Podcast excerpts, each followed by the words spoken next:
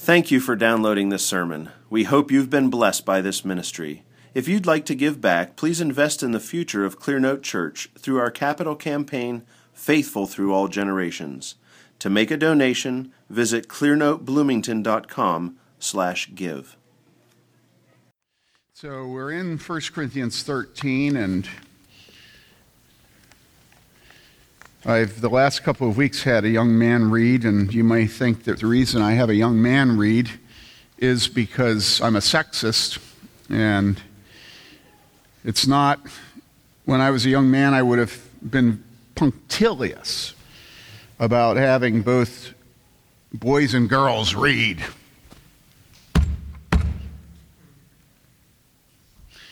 But I think little boys need to grow into leadership. And I think, to, especially today, w- there's a little bit of a need for affirmative action for young men. And something else than hunting. I mean, it was pathetic seeing Samuel's picture on Facebook. I don't use Facebook, by the way. But seeing Samuel's picture there with a deer. You know, he could read scripture, but his dad takes him. So, anyhow, Peter, pumpkin eater is the one who's going to read to us this morning. He's going to read, you know where you're going to read, right? You don't know where you're going to read? All right, you're going to read, and you know what to say before you read, right? You say, This is the word of the God, and it's eternally true. 1 Corinthians 13, and then you read. Oh, wait, I got to give you the mic. okay. So say, This is the word of God, and it's eternally true. This is the word of God and it's eternally true. 1 Corinthians 13. 1 Corinthians 13. Speak a little louder, but don't say that. Okay. All right, now go ahead. If I speak with the with the tongues of men and of angels but do not have love, I have become a noisy gong or a clanging cymbal. If I have the gift of prophecy and the and known all the mysteries and all knowledge and if I have all faith so as to remove mountains but but do not have love I'm nothing and if I give all my physicians to feed the poor, and if I sur- surrender my body to be burned, but but do not have love, it profits me nothing. Love is patience. Love is kind and is not jealous. Love is love does not brag and is not arrogant does not act un, unbeck, unbecoming, unbecomingly. It does not seek its own, is not pro, provoked, does not take unto account a wrong truth bears wrong suffered does not rejoice unrighteousness, but rejoices with the truth, bears all things, all things believes, all things hopes, all things endures, all things. Love never fails, but if there are gifts of prophecy, they will done away. If there our tongues, they will cease if there is known knowledge. It will be done away, for we know in part and we prophesy in part, but but when Okay, you want to have a lesson? What's the difference between this word and what verse is it? Um, yeah, but where did it? Okay, here. What's the difference between that word and this word? Oh, it is prophecy, yeah. Is the prophesy in this somewhere? Okay, yeah, so let's deal with this. Prophesy. So, yeah, there they are. Okay, I'm sorry. It takes me a while. This word you pronounce prophecy, and this word you pronounce prophesy. Did you know that? Yeah. You did? Oh no. What's the difference between prophecy and prophesy? They have hmm. essency. This is a verb, and this is a noun. And so what you do is you prophesy a prophecy. Okay? Okay. Can you get back on the horse now? Okay.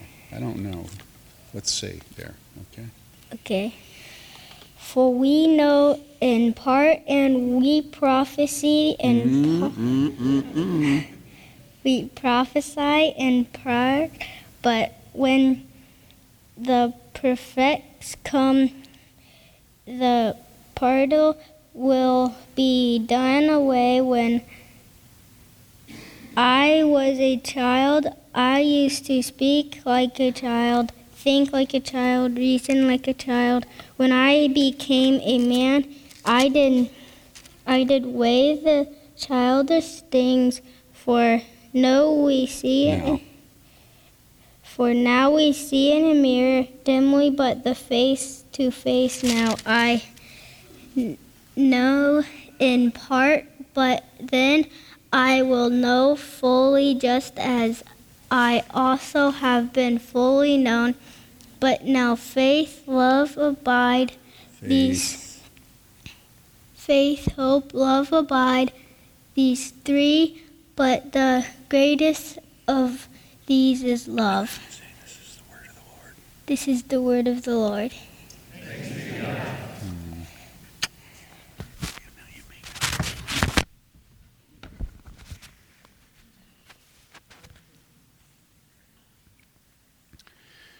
So again,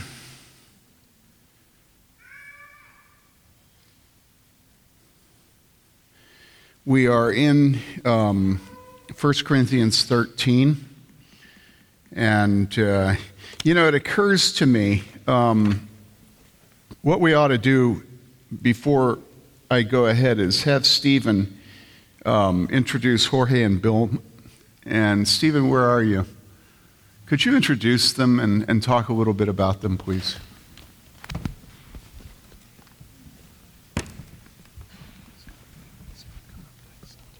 Oh, ok- well, okay, you can say that, yeah. So this is uh, Claudio's mother and father, Jorge and Bilma Molina. Would you please stand? Hello.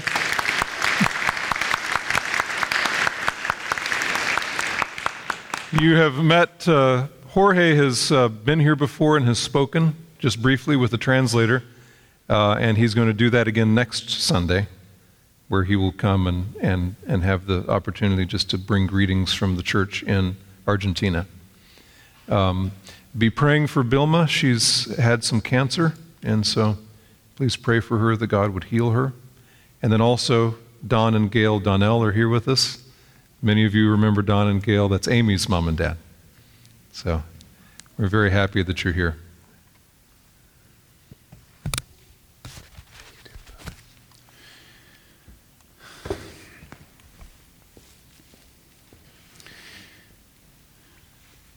You know that I'm preaching a sermon that my, uh, this whole series, my brother David, uh, I'm using his manuscripts. And um,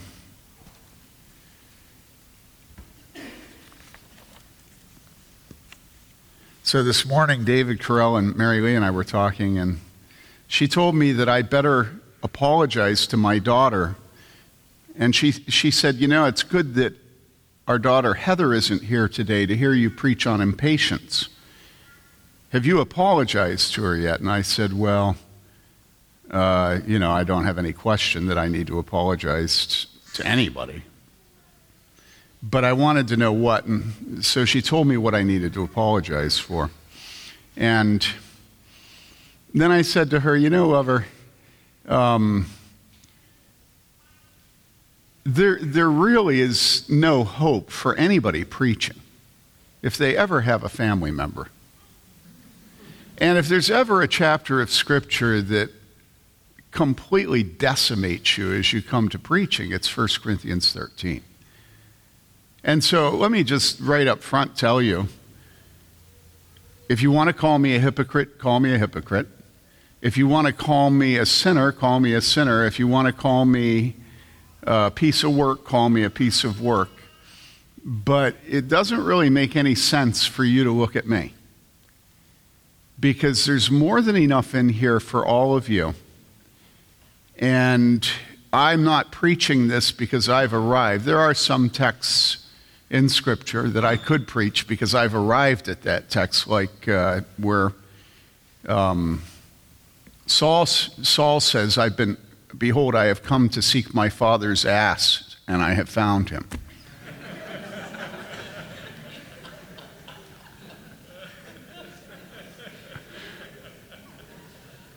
I don't think my wife would be critical of me for preaching that one.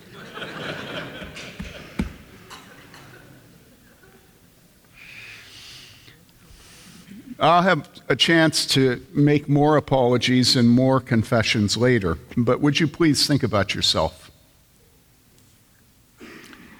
Because the reason that God put this chapter in Scripture was not because he was setting out to do a, a, definitive analysis of the nature of love, but it was because it was a church that just couldn't stand each other. And I'm sure if you'd asked the Corinthians, they would have said, Oh, yeah, we love each other, you know.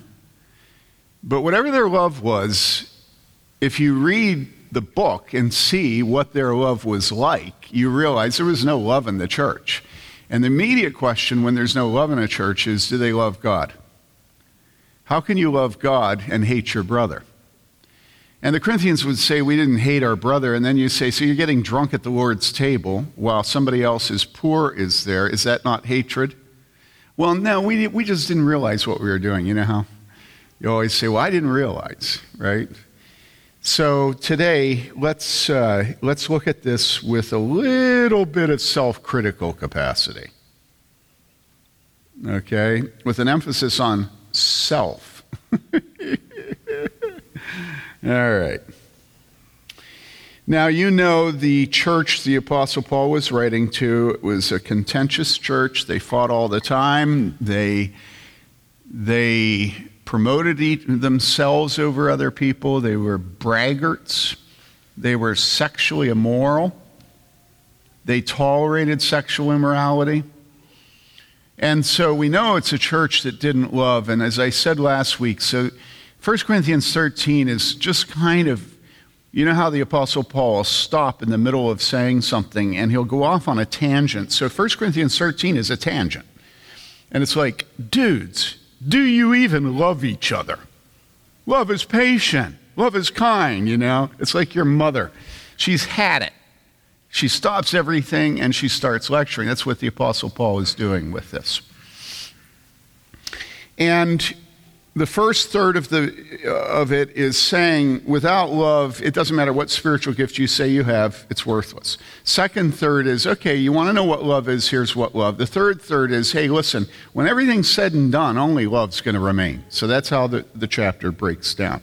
And, and we're in the middle section, and the middle section is um, what it would help us to think of as the hard edges of uh, love. And that's one thing we're all convinced love doesn't have. I mean, the whole nature of love is it, its softness. And so, because we all think of, of love as being sentimental, as love as being a feeling, you know, sort of gushy, kind, that kind of thing, it has to be soft. It can't be hard. Then ask yourself is it hard or easy for you to be patient? Okay? And immediately you realize love is hard. It is not an emotion. I said this last week. I'm going to say it again this week because in this past week in counseling, again, you have to explain to people love is not a feeling. How many times in counseling you'll have a husband, it's typically the husband, not the wife. You'll have a husband look at you and, and he'll say, I don't love her anymore. I mean, you, you have no idea how often husbands say that. In the church, husbands and I don't love her anymore. And, you know, sometimes you fantasize about saying to the husband, Oh, oh, I didn't realize that. Well, that certainly puts things in a different light. This is such a stupid thing to say. But that's because we've been raised in a, in a, in a hallmark Facebook culture. And everything's sentiment, and we all think that we've arrived if our wife gets tears in her eyes, and they're tears of love and not tears of anger. And so, what we do is we go through life trying to catch those moments that can go up on Instagram. And listen, you will never Instagram your patience. Okay? It's not worthy of an Instagram. It's, it's not worth taking a picture of. okay? Because it's probably pretty bloody. I'm not talking about bloody the other person. I'm talking about what it requires in you to be patient. And you're not feeling real spiritual and sentimental when you're patient. I mean, the thing about patience is it's hard. That's why you have to be patient to be patient. Right?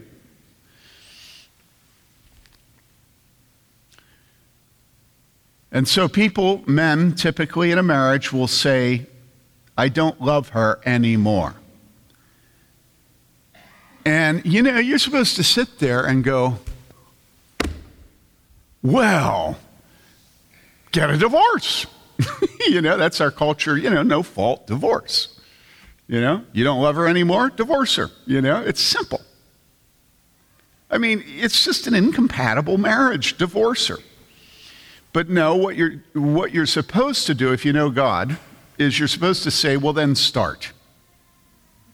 And of course, the response of a man like that to you saying, well, then start, you know, is, did you hear what I said? I don't love her anymore. And you go, get in a closed loop, you know. That's right. And I said, start. I don't love her anymore. I, yep, but start, start, start. Pretty soon you got the crankshaft going, and the engine starts catching. Listen, that's what a marriage is. A marriage is getting out the crank, putting it in front of the engine, go. And pretty soon, before you get tired, hopefully, the engine will start catching. That's all wedding ceremony is. It's the crank starting, starting, starting. Okay? Crank starter. Some of you, instead of loving your wife, you're a crank. And all the wedding did was start your crank. And that's not love. And God commands us to love. And love is hard. Do you hear me? Love is hard.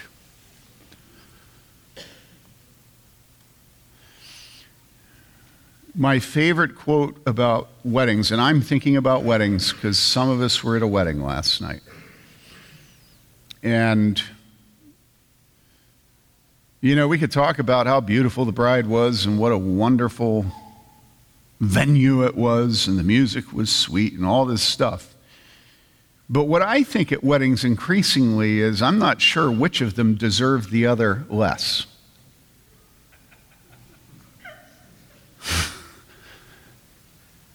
you know, there's, there's not much romance when you do the premarital counseling. Remember what I said premarital counseling was last week? Come back after you're married. yeah, that's premarital counseling. Every pastor will agree with that. You know, there you sit, and they're just ah, ah, and you go, My favorite quote about marriage is by the martyr Dietrich Bonhoeffer. He, and, and it's, a, it's a gross paraphrase, but he says, Love does not make the marriage, but the marriage makes love. Those of you that are single, remember that. We could take anybody in this room of the opposite sex and tell you when to show up and have a preacher ready. And probably that marriage would be better than who you would choose naturally. And the marriage would make the love. Your parents have much better clues. I don't care if they're believers or unbelievers. Usually they have a much better idea of who's going to be good for you than you do. Okay? Our infatuation with romance is an infatuation. All your friends that talk about what a wonderful, godly husband they have are lying through their teeth. That's why Facebook exists. So that every woman can tell every other woman how superior she is, her marriage is, her husband is, even her little children sitting on the John. Okay? Love is hard edged and love is actions. And what a marriage is, is everybody in the community, everybody in the community throws money and time and music and, and time and time and time and money and money and money and time so that when the actual ceremony happens, the couple is completely backed into the corner with everybody watching them. That's all a wedding is. And at that precise moment, you say to them, Now you take your vows. and we be watching. And everybody's watching. Dearly beloved, we are gathered together here in the sight of God and in the presence of these witnesses to join together this man and woman in holy matrimony. Mike Bowles is building our building, and he says all a, all a general contractor does is two things he manages the mistakes and he gets everybody to back themselves into a corner that you have to fight out. What does it mean to have children? So sad today that everybody has to make a decision to have a child. It used to be that when you went to bed with your wife, you were backing yourself into a corner. And guess what? She starts having babies, and you just get back further in the corner, and all those people at your wedding are watching. You be really backed into a corner. And now let's see if you love each other.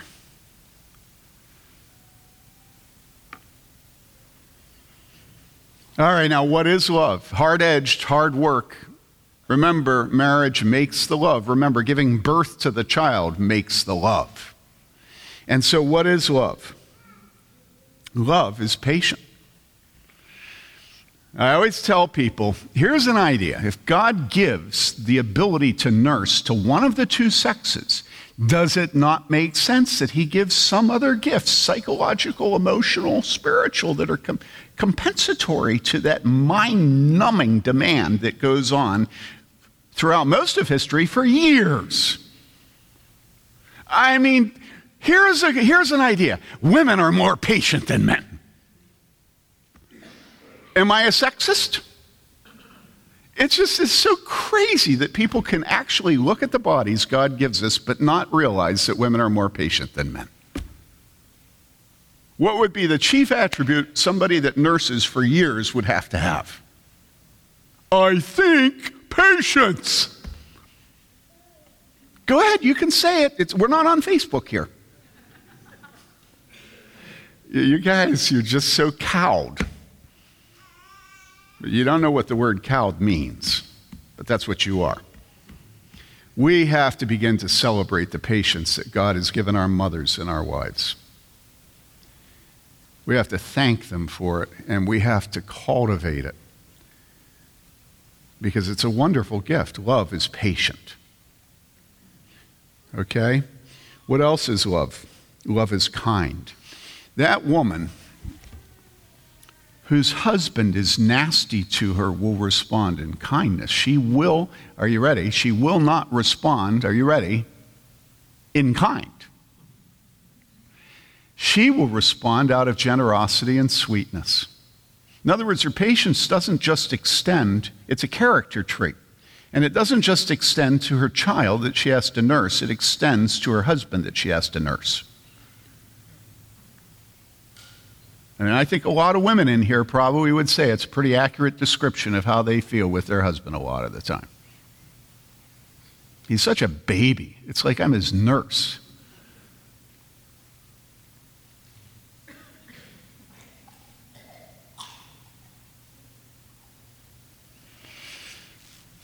Love is kind. In other words, love gives good gifts to others that they have no right to ask of us. We're kind. God is kind. The kindness of God leads us to repentance. God has not dealt with us the way we deserve. You think about what you deserve from God. What do you deserve from God? That's exactly what we deserve from God. We deserve hell. And you know something? We deserve hell because of what our federal head, Adam, did. In other words, we were dead before we were first created. We were dead in our trespasses and sins because of our father, Adam. Man, we hate that, you know. What does he have to do with me? But until you realize that Adam's sin corrupted you from the core, like David said, in sin did my mother conceive me. In other words, from the moment of conception, I was a sinner. You won't understand yourself. And you know, I'm, I'm just quoting Pascal. Without this truth, we do not understand ourselves, he says. And so, what do we deserve from God? We don't deserve repentance. We don't deserve Him to give us the gift of repentance. It is the kindness of God that leads us to repentance. And so, why can't you be kind to your son that needs you to lead him to repentance too? God was kind and led you to repentance. Can't you be kind to other people that need to repent? Or is it tit for tat? Huh? Are you the perfect uh, tally keeper? You know, you sit in your bedroom with your abacus, you know, you have a calculator, and it's like, oh, negative count. Nope, nope, nope, nope, nope. Love is patient, love is kind, and is not jealous. Envy, jealousy and envy. So again, envy is not just wanting what somebody else has, envy is aggressive. Envy doesn't just want what somebody else has, but resents the fact that they have what they have. and that's you. It's not just that you like good things, it's also that you really don't want somebody else to have good things. You know? I don't know why Taylor gets to have a nicer pickup truck than I have. I don't know why Taylor has LED lights when I don't. That's my son.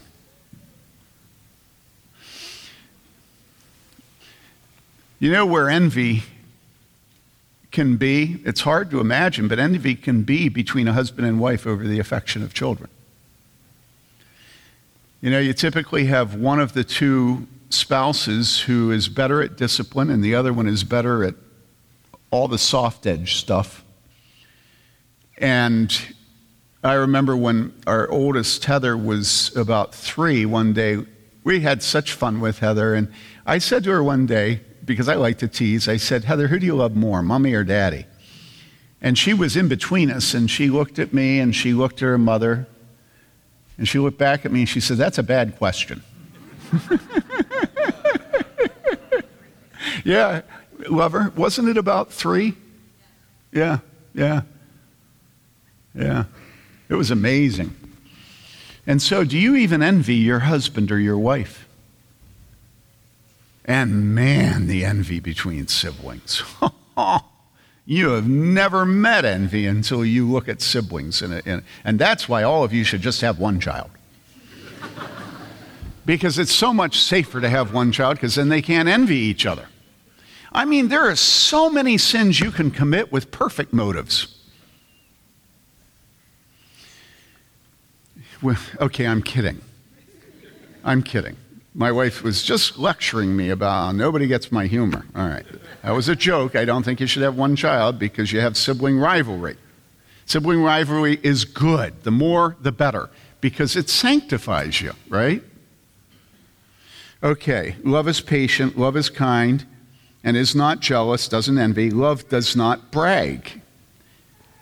Many of you should give up Facebook and Instagram because you're just bragging. I know you don't think that's what you're doing, but everybody else knows what you're doing because when other young mothers look at what you post, they feel guilty. And that's an act of aggression. You know, we as Christians have very sophisticated ways of bragging.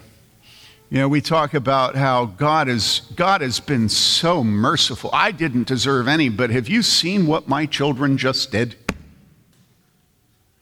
And I just don't know what I'm doing as a homeschooling mom, but my children are so bright.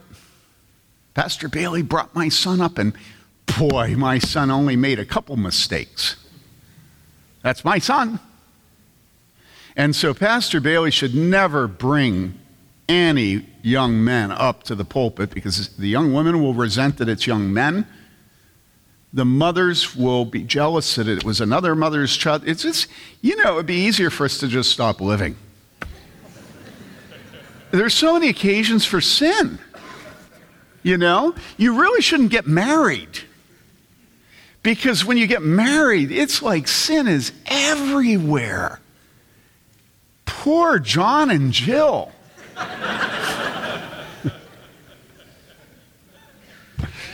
Joke.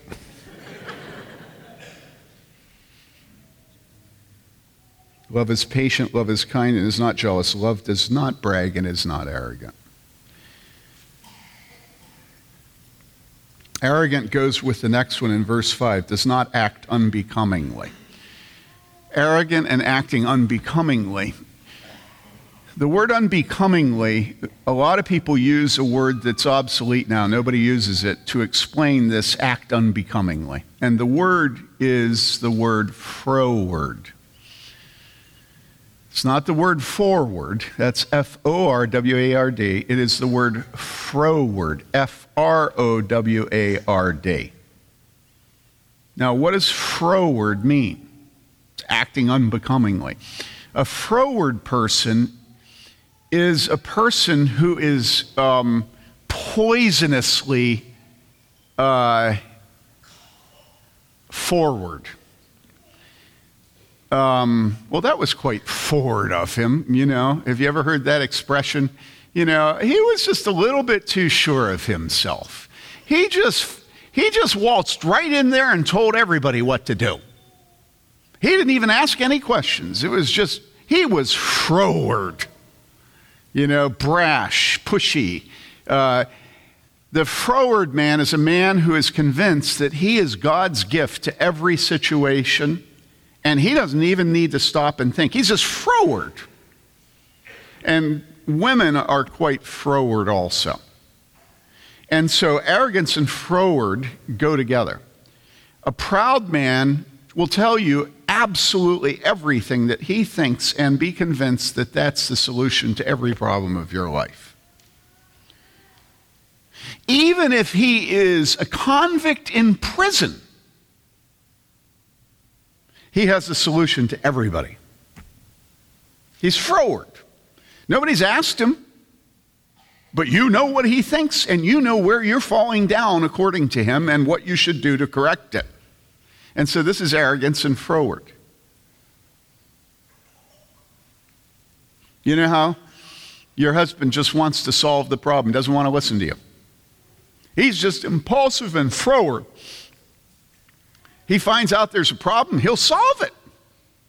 And all you want him to do is to listen to you. But he's, he's a problem. He's just, he's froward.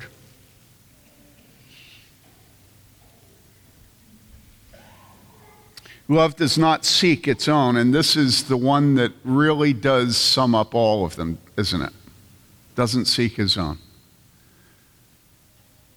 You know, being froward, being arrogant, being impatient, unkind, uh, being jealous, being envious. It all has to do with me. You know that song, the country song? Want to talk about me. And that's the opposite of what? Well, it's the opposite of not seeking its own. And so when we love others, we're not seeking our own, but we're seeking what? We're seeking their own. What is a mother doing? I remember my brother in law, Peter, um, saying to me one day that there's absolutely no growth ever as a Christian without death. Okay? And that was good enough for starters, but then he added a little comment. And he said it starts with a mother nursing. And you think about a mother nursing, and it is not about her. I mean, she can enjoy nursing, but it's not about her. No woman says, Well, you know something, I, I think I need a little nursing. you know, she does it because the baby cries. That's why she does it. She's convinced that it's helpful, and so she nurses. And so the Bible says that love, what? Does not seek its own. A mother gives up the nutrition that she's taken in, and she gives her work of eating, of preparing everything, she gives that work to her child. And she will give herself to that child until she is dead. As a matter of fact, she will not stop giving herself to her child until she dies. That's the definition of motherhood.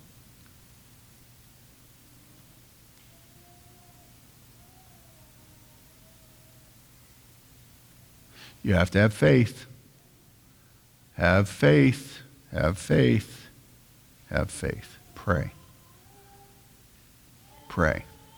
Listen, people, when I preach about children and mothers, and, and I have a row up here.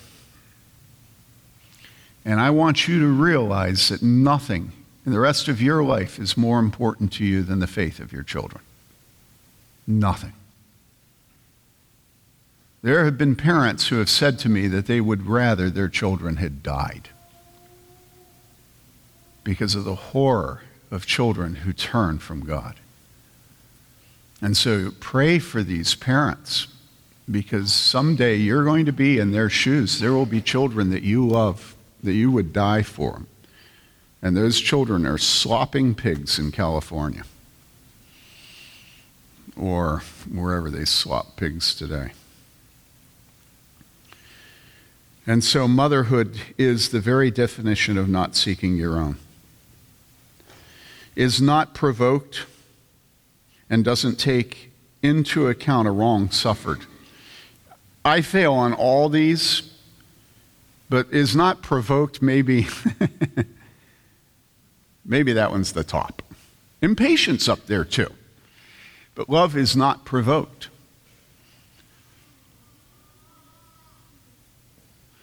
You know, I have these little boys, young men reading, and I can just imagine what I would be like if they were my sons at home and nobody was watching. You don't know the difference between prophecy and prophesy? Are you kidding me? What is wrong with you? You don't know the difference between a straight head and a Phillips screwdriver? What is wrong with you? Go back and do it right. Now, my sons love me, but boy, they learned the hard way.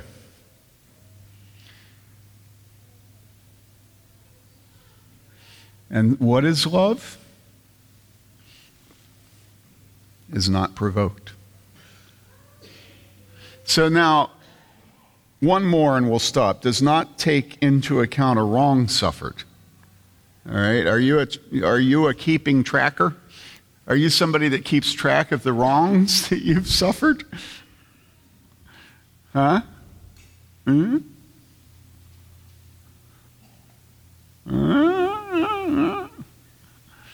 Really, it's a stupid question because all I should do is say, Are you alive today?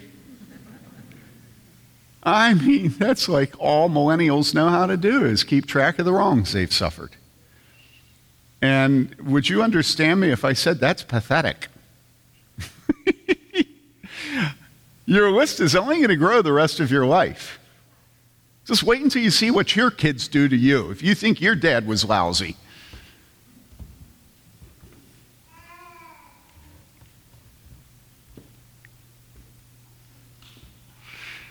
No, not you, but the rest of you, yes. Listen, victimhood is pathetic. Jesus is the only victim who has ever lived. He had no sin. No sin. And so Jesus is the only one who has not deserved what he, has, what he has gotten. And you know, the beginning of spiritual life for the other of the two thieves, right? on the cross is the beginning of spiritual life was for him to tell the other one to shut his mouth. Are you with me? And then he said, Lord, remember me when you come in your kingdom. And Jesus said, This day you will be with me in paradise. You have to stop keeping track. Because if you're keeping track, ultimately it always is about God. It's not other people that you're angry and bitter at. It's always God. Always, always, always God. Who do you think has determined what times and places and people are in your life? It's God.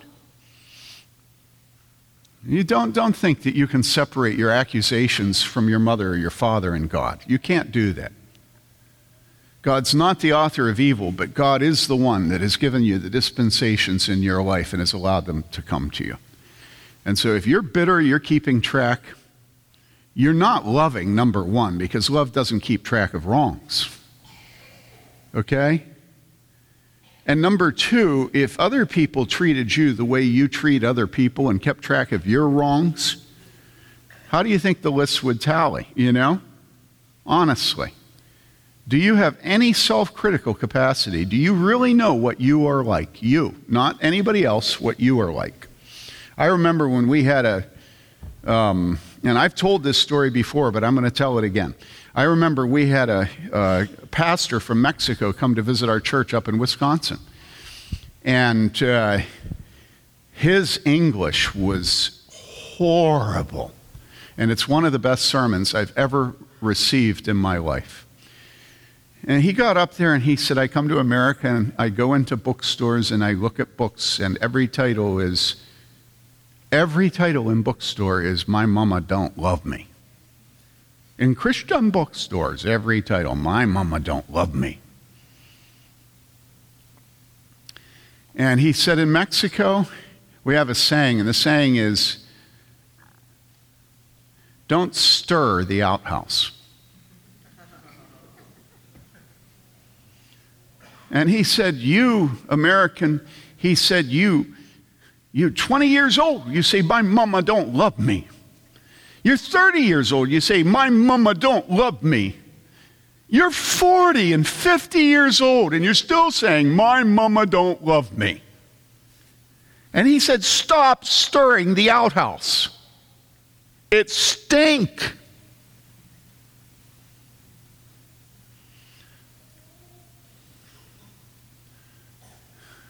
Love does not keep track of wrongs. Love doesn't exploit the culture of victimhood. Because love knows that every exploitation of the culture of victimhood comes at the loss of your loved ones. It's you stepping on top of your mother and father to make yourself bigger and greater. It's evil. It is patricide and matricide. Stop keeping track. Stop it. Because your bone that you have to pick is not with your mom and dad, it's with God. Because God's the one that gave you your mother and father. And listen, I, I don't care how awful your mother and father were. There were many wonderful things that you have received from that home. If it wasn't from your dad, it was from your mother or it was your siblings. It's, it's impossible to live today without being blessed by those we live with. You remember that this Thanksgiving season. If you're going to give thanks, stop fighting. Stop it. Do not fight this Thanksgiving. Why? Well, because you're going to love. Why? Because love doesn't keep track of wrongs. Yeah, the stuffing's going to come to you, and the pig before you, who is your older brother, will already have taken so much that there's hardly anything left. Stop fighting. You know, you've known your whole life he's a pig. So what else is new, you know? Can you live with a pig? You live with yourself. right? Right? All right, now what's our motivation? Our motivation isn't negative, our motivation is positive. Remember, I said that the kindness of God leads us to repentance. On every one of these things, what we see is the character of God, and we turn our eyes on God, and then we have motivation. Because we realize not only that God is patient, that God is kind. David Carell last week brought me this uh, illustration. He said in the Old Testament, when God reveals himself to Moses and says, slow to anger, remember that that's God's description of himself to Moses. David said that the Hebrew says long of nose. And that the reason it's long of nose is that the Hebrews would point out the fact that when you get angry, your nose gets red. And so long of nose meant it takes you really long time to get red nose. Okay? God is long suffering. And your faith is an indication of that. He is the hound of heaven. And you know, you can look at that as being negative, but it's also a wonderful gift to us that God's the hound of heaven. He doesn't let us go, and He doesn't consume us, but He leads us with kindness to repentance. So that's our, that's our calling this week as we love each other in our various gatherings, right? We're just going to be kind, right? We're going to be patient, right? Not going to keep track of wrongs. Not going to be envious. Not going to be arrogant, froward, or boastful, right? We're going to be about others and not ourselves, right? Hmm? Aren't you glad I didn't ask you, women, if you apologized to your husband this week? I listen, I, I apologize for ending that way because I was really irritated. But I think I misread you. I think a lot of you had, but you were you wouldn't say it. That's what I got by emails and stuff from people this week. So, and including from husbands who said, No, you read it wrong. Actually, my wife did ask me to forgive her for something last week. But listen, women, if, if, if, if, if last week or the week before you did it for the first time, try it again. That's a joke. Let's pray.